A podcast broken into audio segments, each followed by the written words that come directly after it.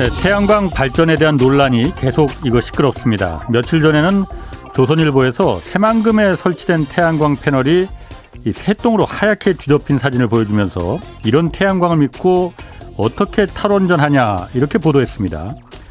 뭐 알고 보니까 연구용으로 임시 설치한 시설일 뿐 뭐 실제 발전 시설은 이렇게 새똥으로 덮이게 놔두지는 않는다고 합니다.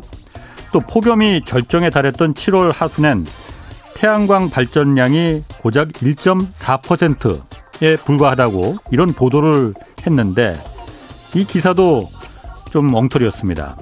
전력거래소에서 그래서 오늘부터 실제 태양광 발전이 어느 정도 도움이 되고 있는지 일반에 지금 공개하기로 했습니다. 전력 정보라는 앱, 이 전력 정보라는 앱에 공개하는데 저도 한번 다운받아서 설치해 봤더니 어제 같은 경우에는 전력 사용이 가장 많았던 때가 오후 2시더라고요. 오후 2시에 우리나라 전체 전력의 10.7%가 이 태양광 발전으로 생산됐습니다.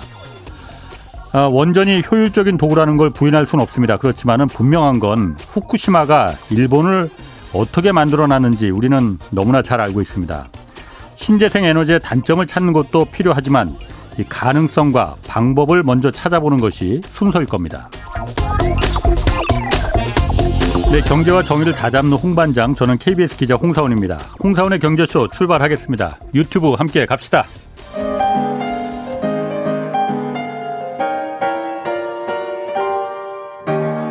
대한민국 최고의 경제 전문가와 함께합니다. 믿을 만한 정보만 쉽고 정확하게 전해드립니다. 홍사원의 경제쇼. 네, 청취자께 책 선물 드리는 이벤트 먼저 진행합니다. 동학개미의 스승으로 불리는 분이죠. 박세익 전무가 쓴 투자의 본질을 어, 매일 네 분씩 추첨해서 선물로 드리거든요. 어, 박세익 전문가가 말하는 현명한 투자, 행복한 투자법이 담긴 책. 이 투자의 본질 받고 싶은 분은 성함, 연락처 그리고 주소와 함께 짧은 문자 50원, 긴 문자 100원이 드는 샵 9730으로 문자 보내주시기 바랍니다. 유튜브로는 받지 않습니다. 자, 오늘 본 주제는 중국 정부의 이 규제 리스크입니다. 이 중국 시장 투자에 지금 가장 큰 변수가 되고 있는데 오늘 이 문제 좀 자세히 알아보겠습니다. 김학균 신영증권 리서치센터장 나오셨습니다. 안녕하세요. 네, 안녕하십니까. 오랜만에 나오셨습니다. 아, 예. 아, 오늘 먼저 아, 그 코스피가 많이 내려갔어요. 그렇죠? 네, 많이 떨어졌네요. 뭐 반도체가 뭐 그 삼성전자 계속 내려가는데 네. 뭐 왜 이런 겁니까? 그 코스피 그 주식이 왜 이렇게 떨어지는 거예요? 일단 오늘 뭐 우리 코스피가 37포인트 한 1.1% 떨어졌는데요. 예. 대만이 한국보다 더 떨어졌습니다. 예. 한국과 대만이 반도체 의존도가 높은 시장입니다. 어. 아, 오늘은 SK 하이닉스가 조금 올랐습니다마는 뭐 어제까지는 SK 하이닉스가 고점 대비 30%가 넘게 조정을 받았고요. 예. 뭐 삼성전자도 뭐 10만 원, 10만 전자 얘기가 나왔는데 지금 뭐 7만 원대 초반까지 밀렸으니까요. 예. 굉장히 좀 많이 밀렸죠. 반도체 경기 둔화에 대한 우려가 좀 있고요. 예.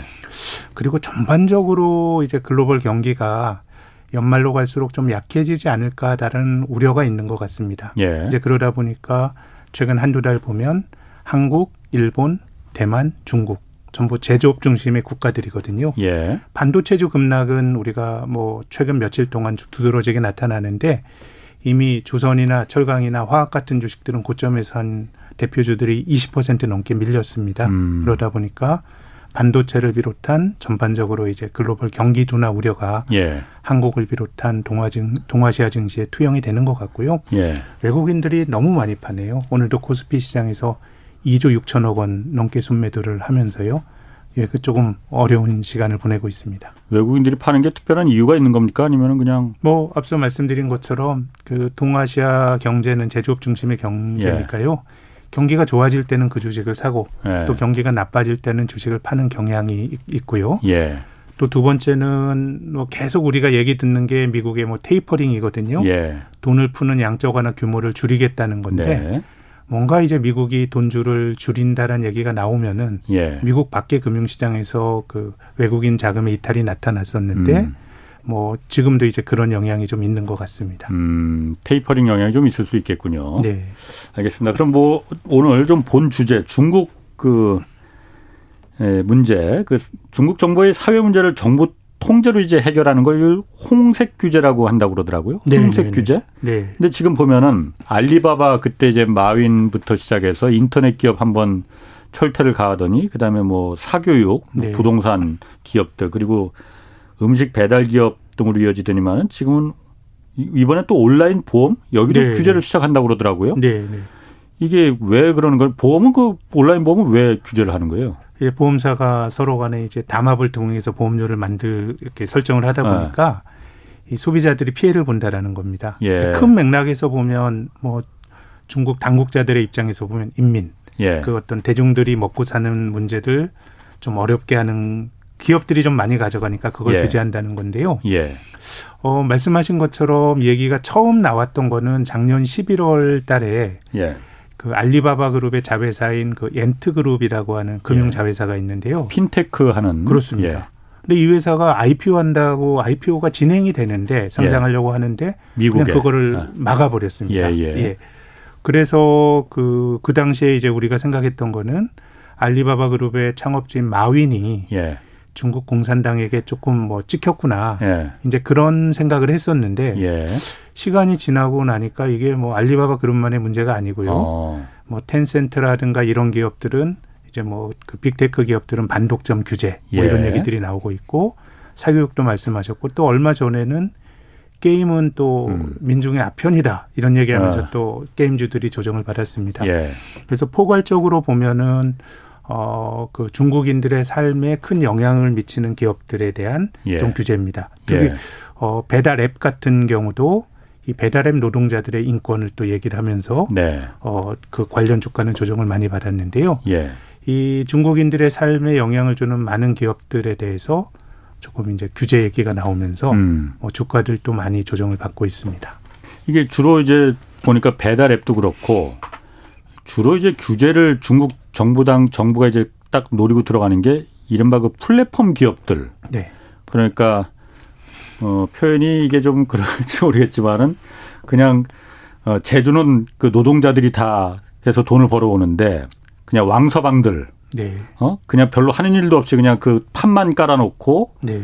그 돈만 가져가는 이 플랫폼 기업들을 중점적으로 해서 지금 그 좀 규제를 들이미는 것 같더라고요. 네, 네, 그렇습니다. 이게 그러면 노동자들을 좀 보호하기 위한 그런 부분도 좀뭐 그런 맥락도 겁니까? 있고요. 굉장히 복합적인 것 같은데요. 예, 이제 중국의 그 차량 공유 회사인 디디 츄싱이라고 하는 회사는 예, 이것도 뭐 어떻게 플랫폼 기업으로 볼 수도 예. 있는데 이 회사가 근데 규제를 받게 된 또 직접적인 계기는 상장을 미국에 했거든요. 예, 그러니까 미국에 상장한 것 때문에 또 공격을 받았기 때문에 예, 큰 맥락에서는 좀 이제 권력이 되고 있는 예. 어떻게 보면 사회주의 국가라고 하는 거는 시장이 가진 자율성보다는 예. 우리가 어, 규제라든가 정부의 입김이 어, 세다 이렇게 말을 할 수가 있는데요. 그렇죠. 예, 시장에서 권력이 되고 있는 기업들에 대한 규제가 나올 수 있다 이렇게 볼 수가 음. 있는데 네, 근데 투자자 입장에서 조금 당혹, 당혹스럽게 느껴지는 것은요. 예, 중국이 사회주의 국가죠. 옛날에도 예. 사회주의 국가였지만 우리가 중국에 투자하는 입장에서는 네,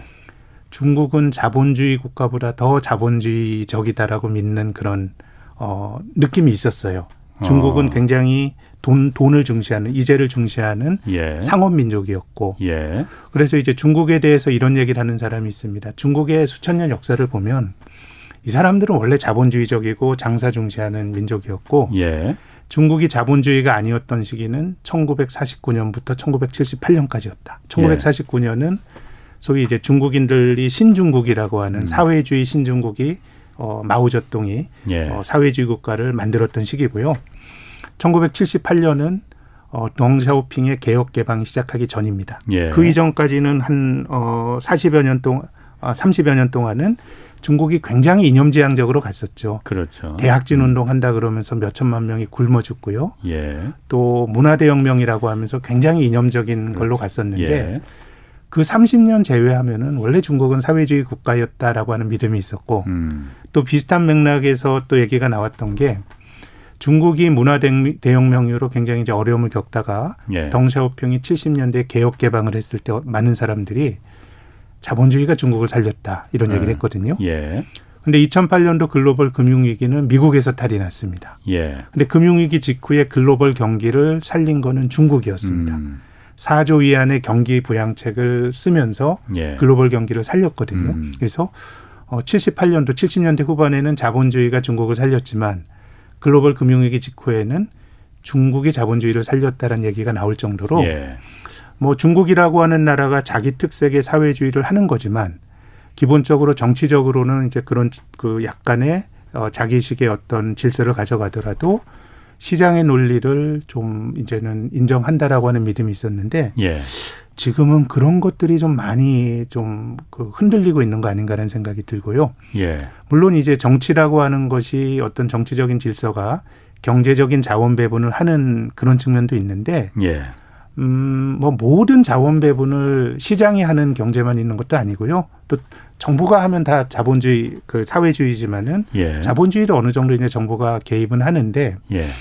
지금은 조금은 중국이 그런 선을 넘고 있는 거 아닌가라는 생각이 들고 음. 예. 그래서 중국이 개혁 개방 직후에 1989년도에 북경의 천안문에서 대학살이 있었죠. 예. 예. 그때 서구가 경악을 했습니다. 어, 어. 이런 이런 어떤 아. 권위주의적인 이런 행태를 경악을 했는데 그때 많은 서구인들이 가졌던 생각은 중국이 소득이 늘고 음. 그러면 이제 정치적으로도 뭔가 이제 서구식의 예. 거버넌스가 들어갈 수 있을 거란 기대가 있었거든요. 네.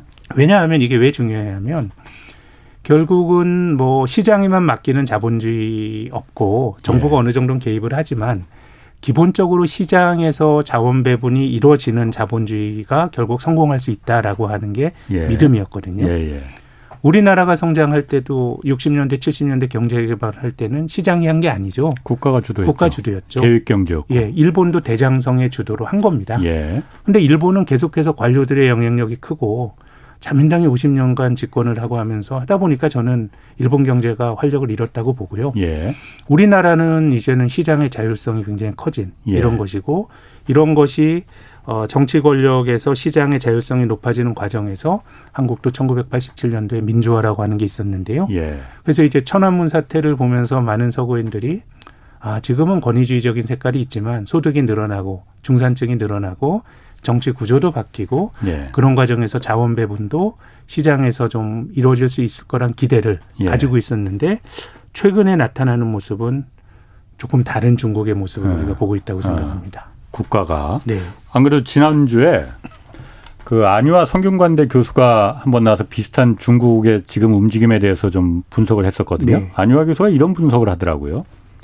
그러니까 이런 용어를 썼어요. 중국 그 나와 있대 중국 정치국 회의에 국가 독점 자본주의로 가겠다. 네. 그 독점이라는 말이 우리가 말한 그 좀 뉘앙스가 좀 매우 안 좋은 그거로 들리는데 그게 뭐냐면은 자본이 너무 민간들한테 다 쏠리다 보니까 어 그걸 이제 중국이 처음에 이제 개혁을 하면서 개혁 개방을 하면서 민간이 좀 큰 돈을 벌어와라라고 이제 했, 했던 게 성공을 했는데 그러다 보니까 빈부격차가 너무 커져 버리니까 네, 네. 이게 다 같이 못 살 때는 견디거든요.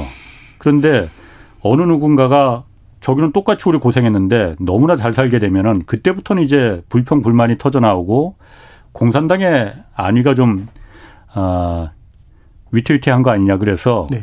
이른바 빈부의 격차를 줄이기 위해서 국가가 자본시장에 직접 개입을 하겠다 라는 거로 이제 그 해석을 하시더라고요. 네. 그런 부분은 좀 어떻게 보십니까? 뭐 저도 그런 맥락을 있다고 생각하고요. 예, 중국 사람들이 또 그런 선택을 뭐 할 수도 있다고 봅니다. 예, 근데 이제 자본주의가 이제 영국과 미국식의 자본주의는 거의 시장에 맡겨두는 거잖아요. 예, 영국만 하더라도 뭐 그 사회 보장 체제나 이런 것들이 어 보수당이 장기 집권하면서 굉장히 아주 뭐 많이 허물어졌거든요. 예, 어, 미국도 어떻게 보면 의료보험은 한국보다 더 낫다고 말하기 힘들고요. 예, 그렇지만 어 그런 어떤 자본주의가 있고 어 독일과 같은 자본주의는 약간 사회적 자본주의라고 부를 수 그렇죠. 있을까요? 조금 예. 이제 정부의 입김이 많이 들어가는데 독일 자체가 뭐 사회민주주의라고 하니까. 네. 근데 그렇다고 하더라도 아주 네. 공적인 영역이 아니고 예, 어 최근에 중국이 보여주는 모습이 독일식의 자본주의라고 말하기도 힘듭니다. 훨씬 더 노골적인 예, 어 자원 배분에 대한 음,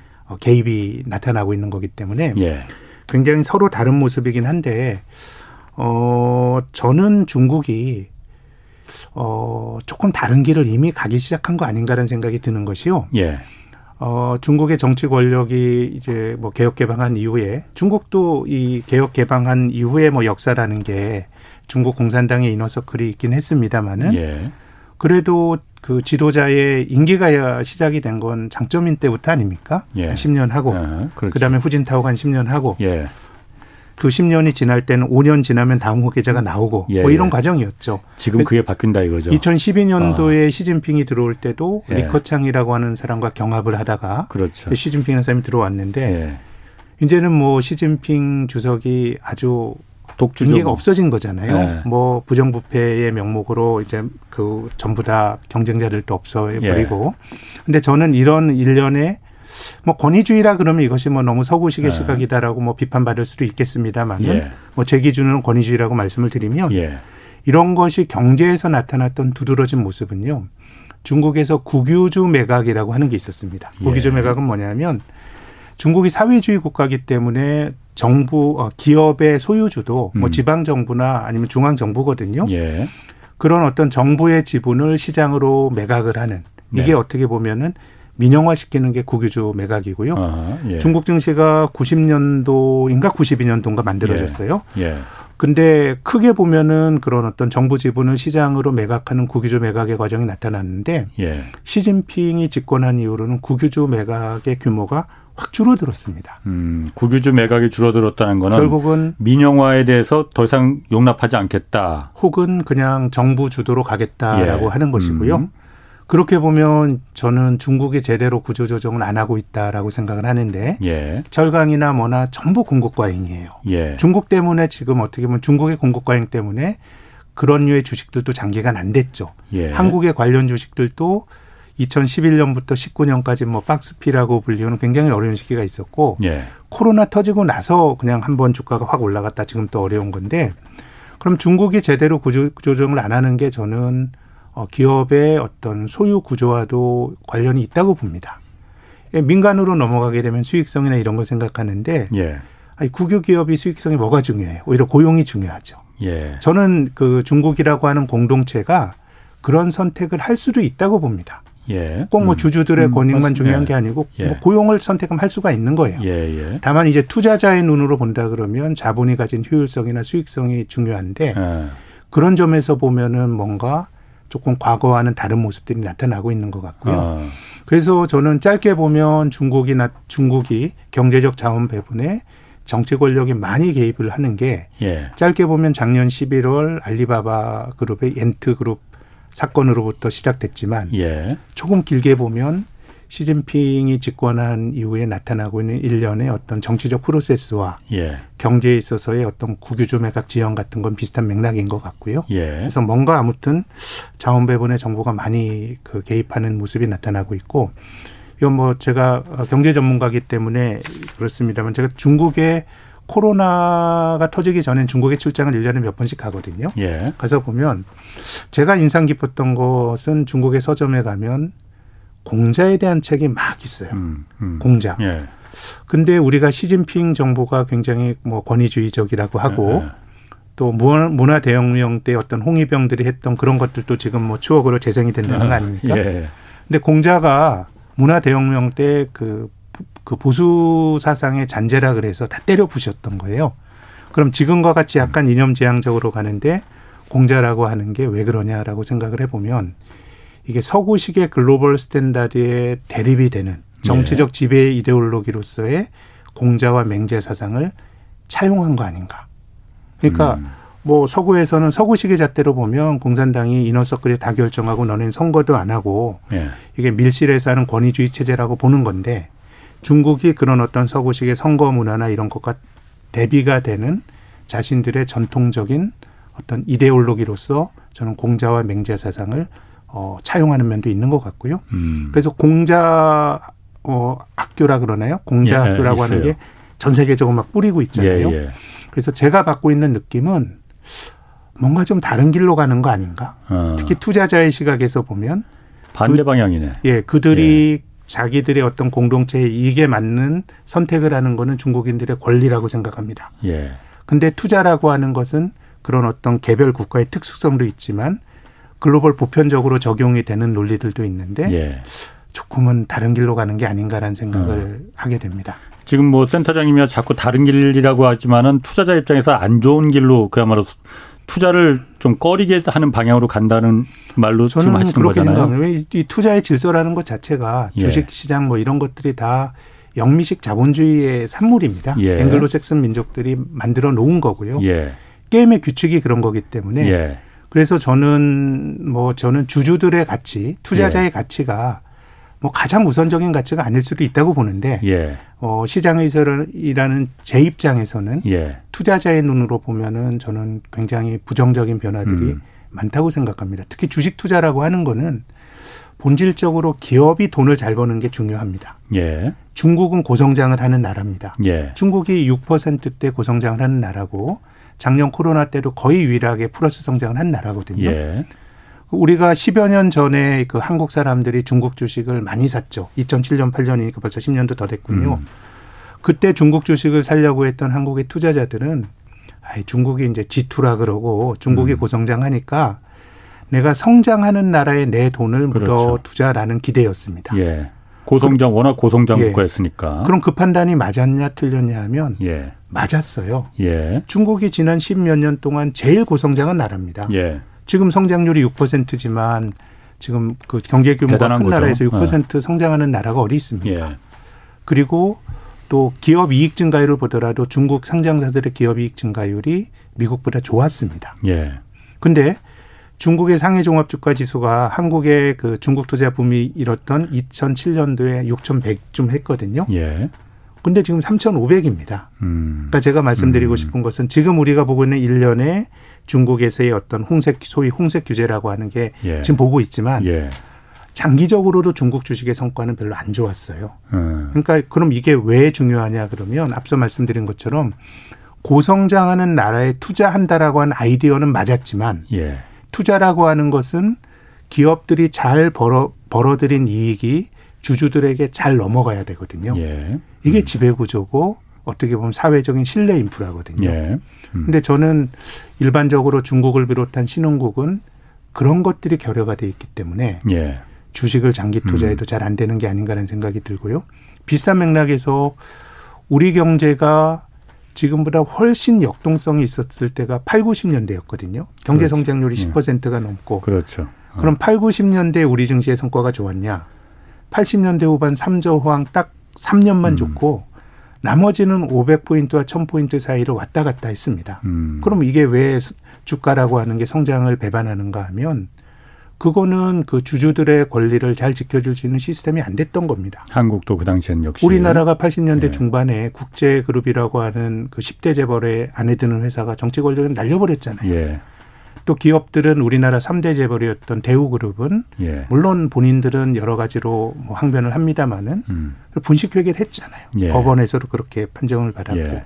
이런 것들이 기본적으로 주주들의 이익을 잘 지켜줄 수 있는 신뢰 인프라가 빠진 데서는 예. 장기 투자가 잘 안 되는 거고요. 음. 그런 점에서 보면 지금 중국에서 벌어지는 일들도 기본적으로는 재산권에 관련된 나를 지킬 수 있느냐라고 하는 건데 예. 이런 것들이 결여된 나라에서는 주식이 잘 안 됩니다. 음.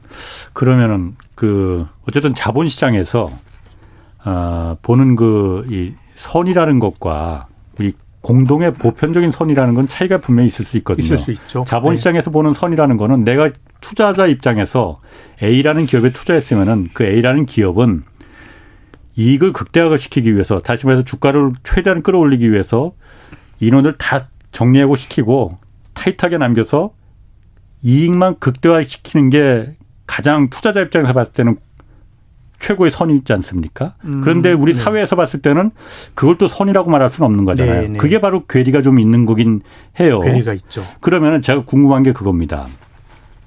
중국이 지금 중국 정부가 이 그 센터장님이 말씀하신 이런 사실들을 잘 알고 있을 거 아니에요.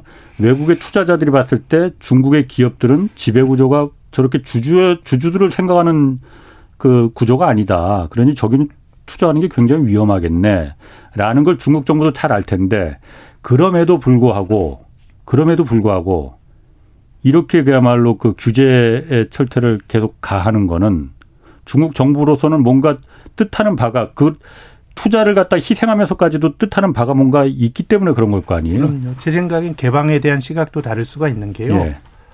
이 개발 도상국이 대체로 금융시장을 그 개방하면서 뭔가 큰 사고를 당합니다. 예.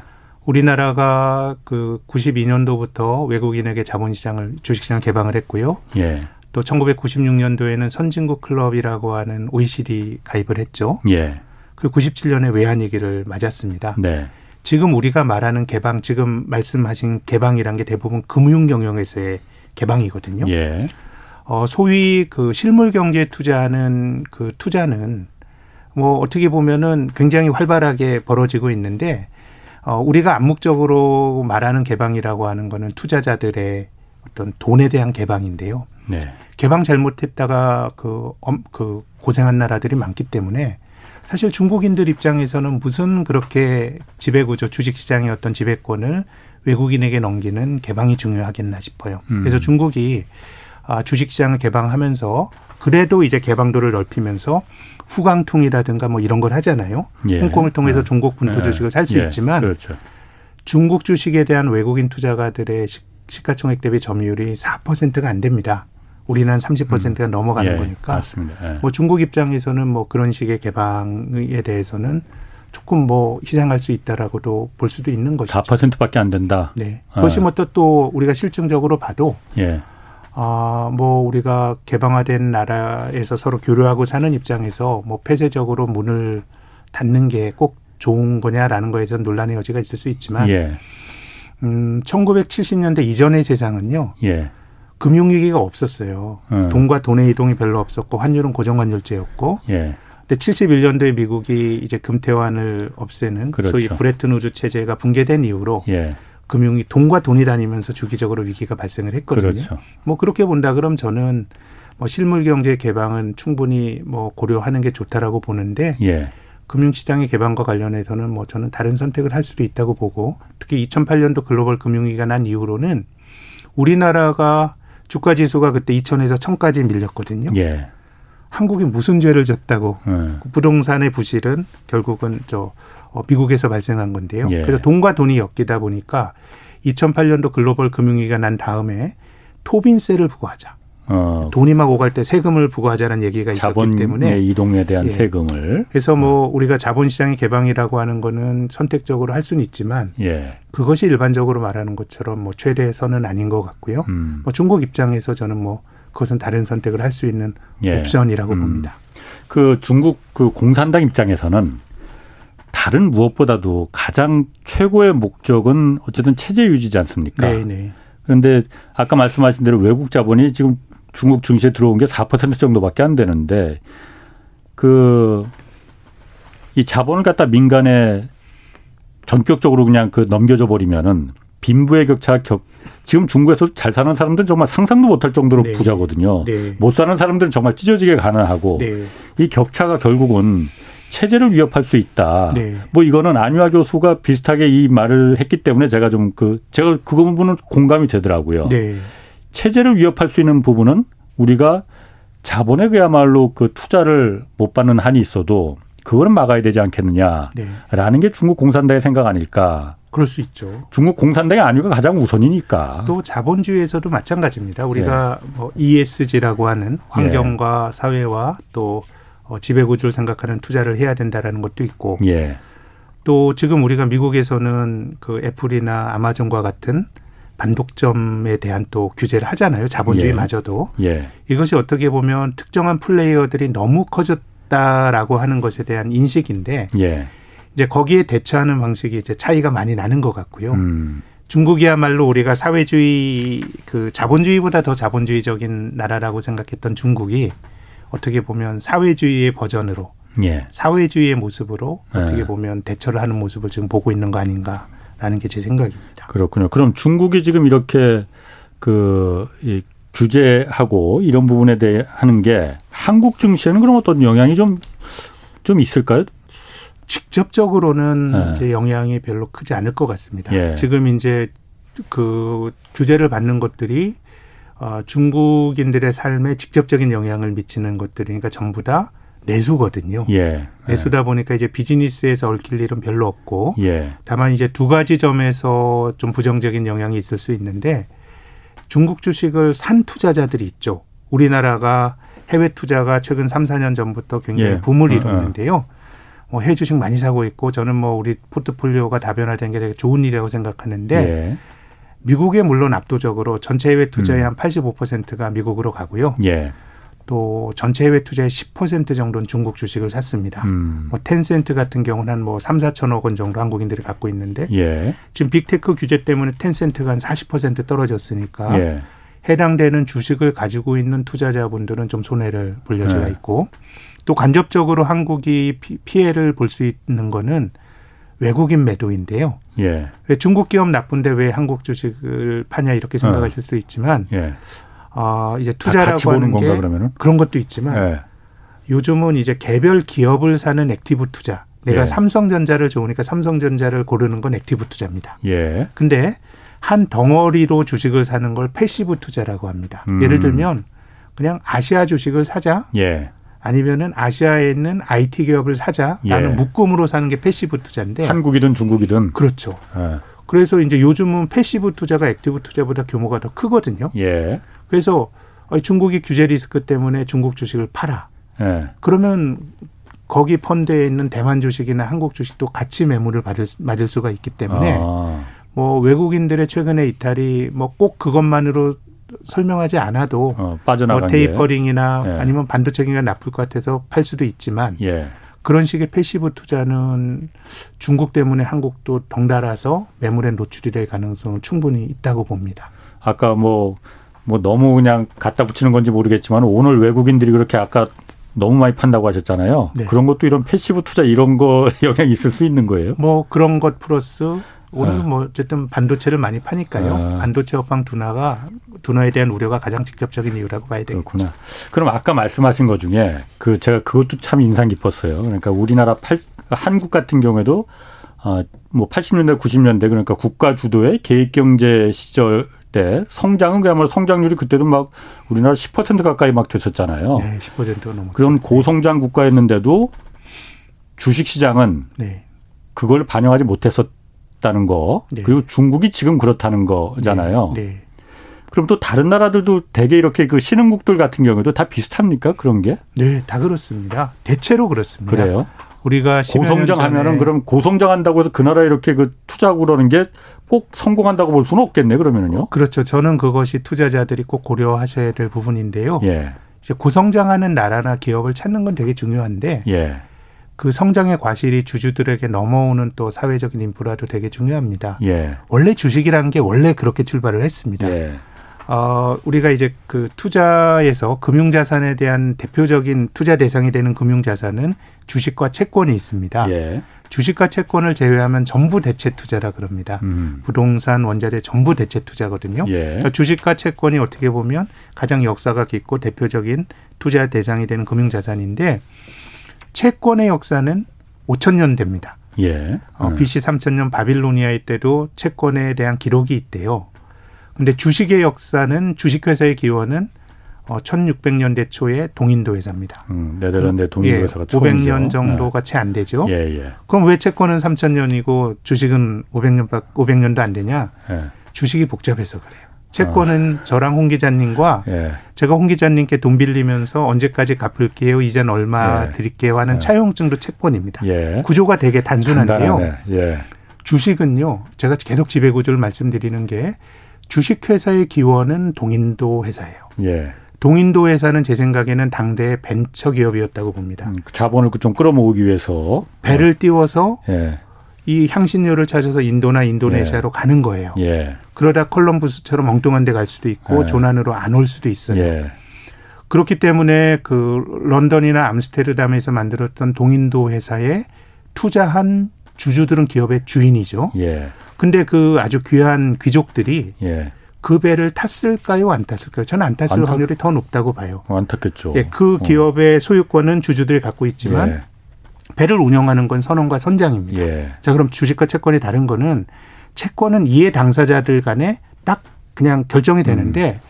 주식은 주인이 배를 운영하는데 개입하지 않아요. 음, 이걸 경영하기 위해선 대리인 이론- 이론이라 그럽니다. 예, 그러면은 이제 동인도 회사에서 중요한 거는 인도에서 향신료를 가지고 있는 가지고 오는 선원과 그 선장이 그걸 빼돌리면 안 돼요. 예. 그 사람들은 고용되고 월급 받는 거고요.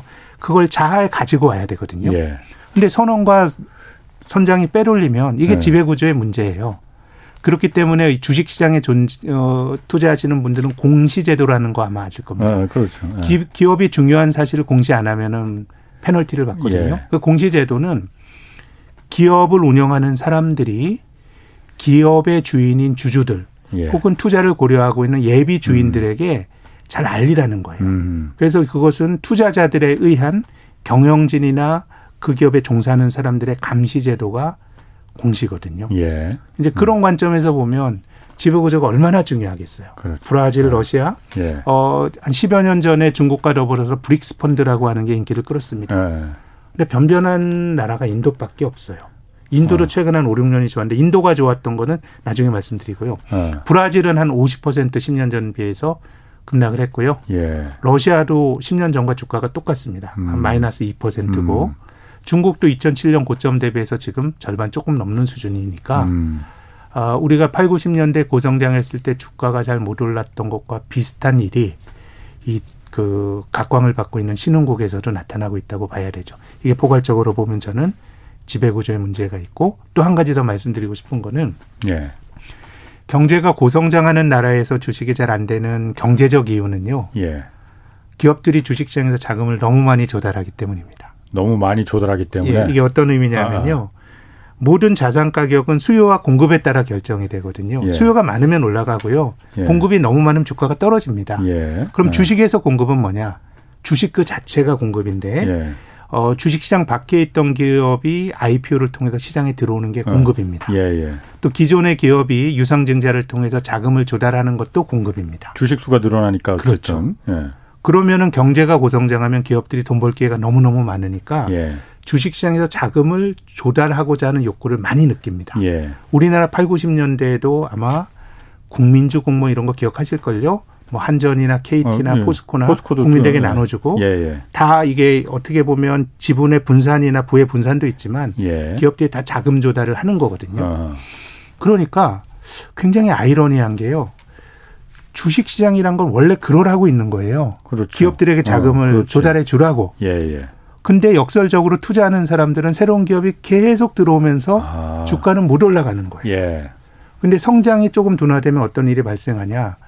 우리도 투자하라 투자하라 그렇게 얘기를 하잖아요. 예. 근데 경제가 이제 성숙되면 돈 벌 기회가 별로 없어져요. 어. 저는 자본주의 선진국이라고 하는 개념을 경제적으로 풀면 이미 경제적으로 자원이 효율적으로 배분이 되어 있는 상태. 예. 제가 KBS 앞에서 목 좋은 데서 빵집을 하려 그래요. 예. 보니까 옆에 빵집이 또 있어요. 어. 한 20m 오른쪽 또 빵집이 예. 또 있어요. 그러니까 추가적으로 자본이 투입이 되더라도 효율이 떨어지는 거죠. 음. 일반적으로 선진국은 성장률이 낮고 예. 투- 자본의 효율이 떨어지는 건 그것 때문이거든요. 주변에 빵집이 하나도 없어. 네, 그러면 뭐 하면 돈을 버는 거예요. 예, 우리가 8, 예. 90년대처럼. 예. 그러니까 우리 저는 우리가 과거에 이 대학을 졸업하지 않은 상고 출신의 대통령 두 분을 뽑았잖아요. 예. 이게 정책 상관은 상관없이 예. 한국 사회 역동성의 표현이었다고 봐요. 어. 대학을 나오지 않더라도 장사를 하더라도 자식들 다 교육시키고 예. 부를 모을 수 있었어요. 음. 근데 지금 그런 세상 아니잖아요. 예. 그래서 선진국이 되면 기업들이 주식시장에서 자금 조달하는 게 아니고 예. 있는 돈을 주식시장에 써요. 예. 한국도 기업들이 IPO나 유상증자를 통해서 자금 조달하는 것보다 예. 자사주 매입 같은 게 더 많거든요. 아, 그러니까 매우 역설적이에요. 그러네요. 그래서 아. 이제 그런 자본주의를 보고 아니 그럼 주식시장이 왜 존재해요? 기업들에게 돈을 몰아주라고 있는 건데 오히려 기업이 있는 돈을 주주들이 빼가는 자본주의예요. 그럼 당위적으로는 이건 나쁘다고 말할 수 있죠. 예. 근데 주주들에겐 되게 좋은 거죠. 음. 저는 한국의 코스닥 시장이 안 되는 것도 너무 공급이 많기 때문이라고 봅니다. 음. 최근에는 코스닥 주가가 좀 올랐습니다만은 장기적으로 보면 코스닥은 주식의 성과가 별로 안 좋았거든요. 예. 그게 왜 그러냐? 지금 코스피 시장에 상장된 건 한 800개예요. 예. 그럼 코스닥 시장에 상장된 건 아마 1,500개 정도가 될 걸요. 어. 너무 종목이 많아요. 예. 그럼 우리가 기업을 육성한다는 관점에서 보면 어, 코스닥 개인 투자가들이 많이 투자하는 시장이거든요. 예. 성장하는 신기업에 우리 국민들이 돈을 몰아줬어요. 예. 그건 굉장히 좋은 일이고 주식시장 그러라고 있는 거지만 실제로 투자하는 사람들은 과실을 보지 못했어요. 그것은 음. 과도한 공급이 계속 주가를 억누르기 때문에 아. 어떻게 보면 우리가 교과서에서 배운 주식시장이 기업에게 자금을 공급하는 장이라고 하는 논리가 신흥국 시장에선 잘 작동을 하는데 예. 역설적으로 그 시장에서 투자하는 사람들에게는 별로 성과를 못 주는 거예요. 음. 그래서 저는 오히려 투자는 조금 어떤 그 나라 경제 투자 붐이 좀 일단락이 되고 지배 구조가 잘 갖춰진 나라에서 하는 게 좋지. 또 주식이라고 하는 것의 본질이 벌어들인 돌이 주주들에게 잘 넘어가는 그런 사회적 신뢰 인프라가 필요하기 때문에 성장만 하는 나라에 투자한다 그러면 저는 어, 성장이 내 투자 성과를 배신할 수도 있다고. 오히려. 네. 어. 아, 참, 참 그럴듯하네요. 그 우리나라 8, 90년대를 생각하시면요. 예. 어, 그런 거죠. 제가 아. 예전에 이제 중국에 출장을 가보면 한 10, 10 여 년 전에 중국이 고성장한다는 걸 느낄 때가 예. 이게 일종의 구조물이 시각적 시각적으로 뭔가 새로운 건물이 계속 예. 올라가요. 예, 예. 뭐 상해 갈 때 비슷한 호텔에 보니까 한 6개월에 갈 때마다 다른데요. 우리나라에서 그런 빌딩이 올라갔을 때63 빌딩이 올라가 그럴 때 주식시장 성과 별로 좋지 못했어요. 음. 그러니까 성장과 주식 그 주식의 성과는 조금 다른 측면에 걸러서 저는 어, 의사 결정을 해야 된다고 봅니다. 그렇군요. 아, 지금 뭐, 제가 하도 얘기가 재밌어서 지금 그 보다 보니까 댓글에 잠깐 보니까 김학균 선생님, 홍사원 학생 딱 이렇게 이 표현이 나오네요. 아유, 무슨 말씀을요? 제가 딱 맞는 것 같아요. 아, 제가 오늘 참 재밌게 잘 들었습니다. 제가 얼마 전에 그래서 며칠 전에 그 아, 누가 그런 얘기를 하셨더라. 요즘에 기업들 쉬는 그상 IPO에서 많이들 네. 새로 공모하고 상장 많이 하잖아요. 네. 이런 시기에는 주, 주식이 또 그 이 확 늘어나니까 네. 오히려 다른 그야말로 그 주식들은 그때 또 떨어진다고 그러더라고요. 그렇죠. 그래서 과거에 예. 어, 투자자의 관점에서는 기업이 IPO를 막 새로운 기업이 들어올 땐 일단 조심을 해야 돼요. 예. 왜냐하면 기업 입장에서 그 기업을 가장 잘한 기업 입장에서는 가장 자기들이 좋을 때 상장을 합니다. 왜 예. 그러냐면요. 아, 기업 입장에서는 주식 수를 조금 발행하고 자금 조달하는 게 좋은데요. 이게 어떤 의미냐면 어 저랑 홍 기자님이 투자한 빵집이 있다고 가정해 보겠습니다. 예. 우리가 처음에 빵집을 할 때는 만 원씩 내서 자기 예. 자본 2만 원짜리 어 회사입니다. 2만 원이 사업 미천이죠. 예, 예. 우리가 IPO에 참여한다라고 한 기업의 사업 미천을 대주는 거거든요. 그렇죠. 근데 우리 빵집이 상장했어요. 어. 주가가 막 결정이 됩니다.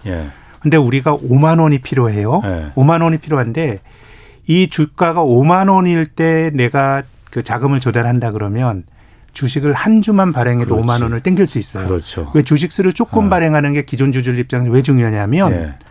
한주 주더라도 저랑 원래 홍 기자님은 두 주 중에 한 주 한 주 가지고 지분율이 50%예요. 예. 근데 한 주만 주고 5만 원을 땡길 수 있으면 세 주 중에 한 주니까 내 지분율은 33%입니다. 예. 좀 희석이 된다 그러는데요. 예.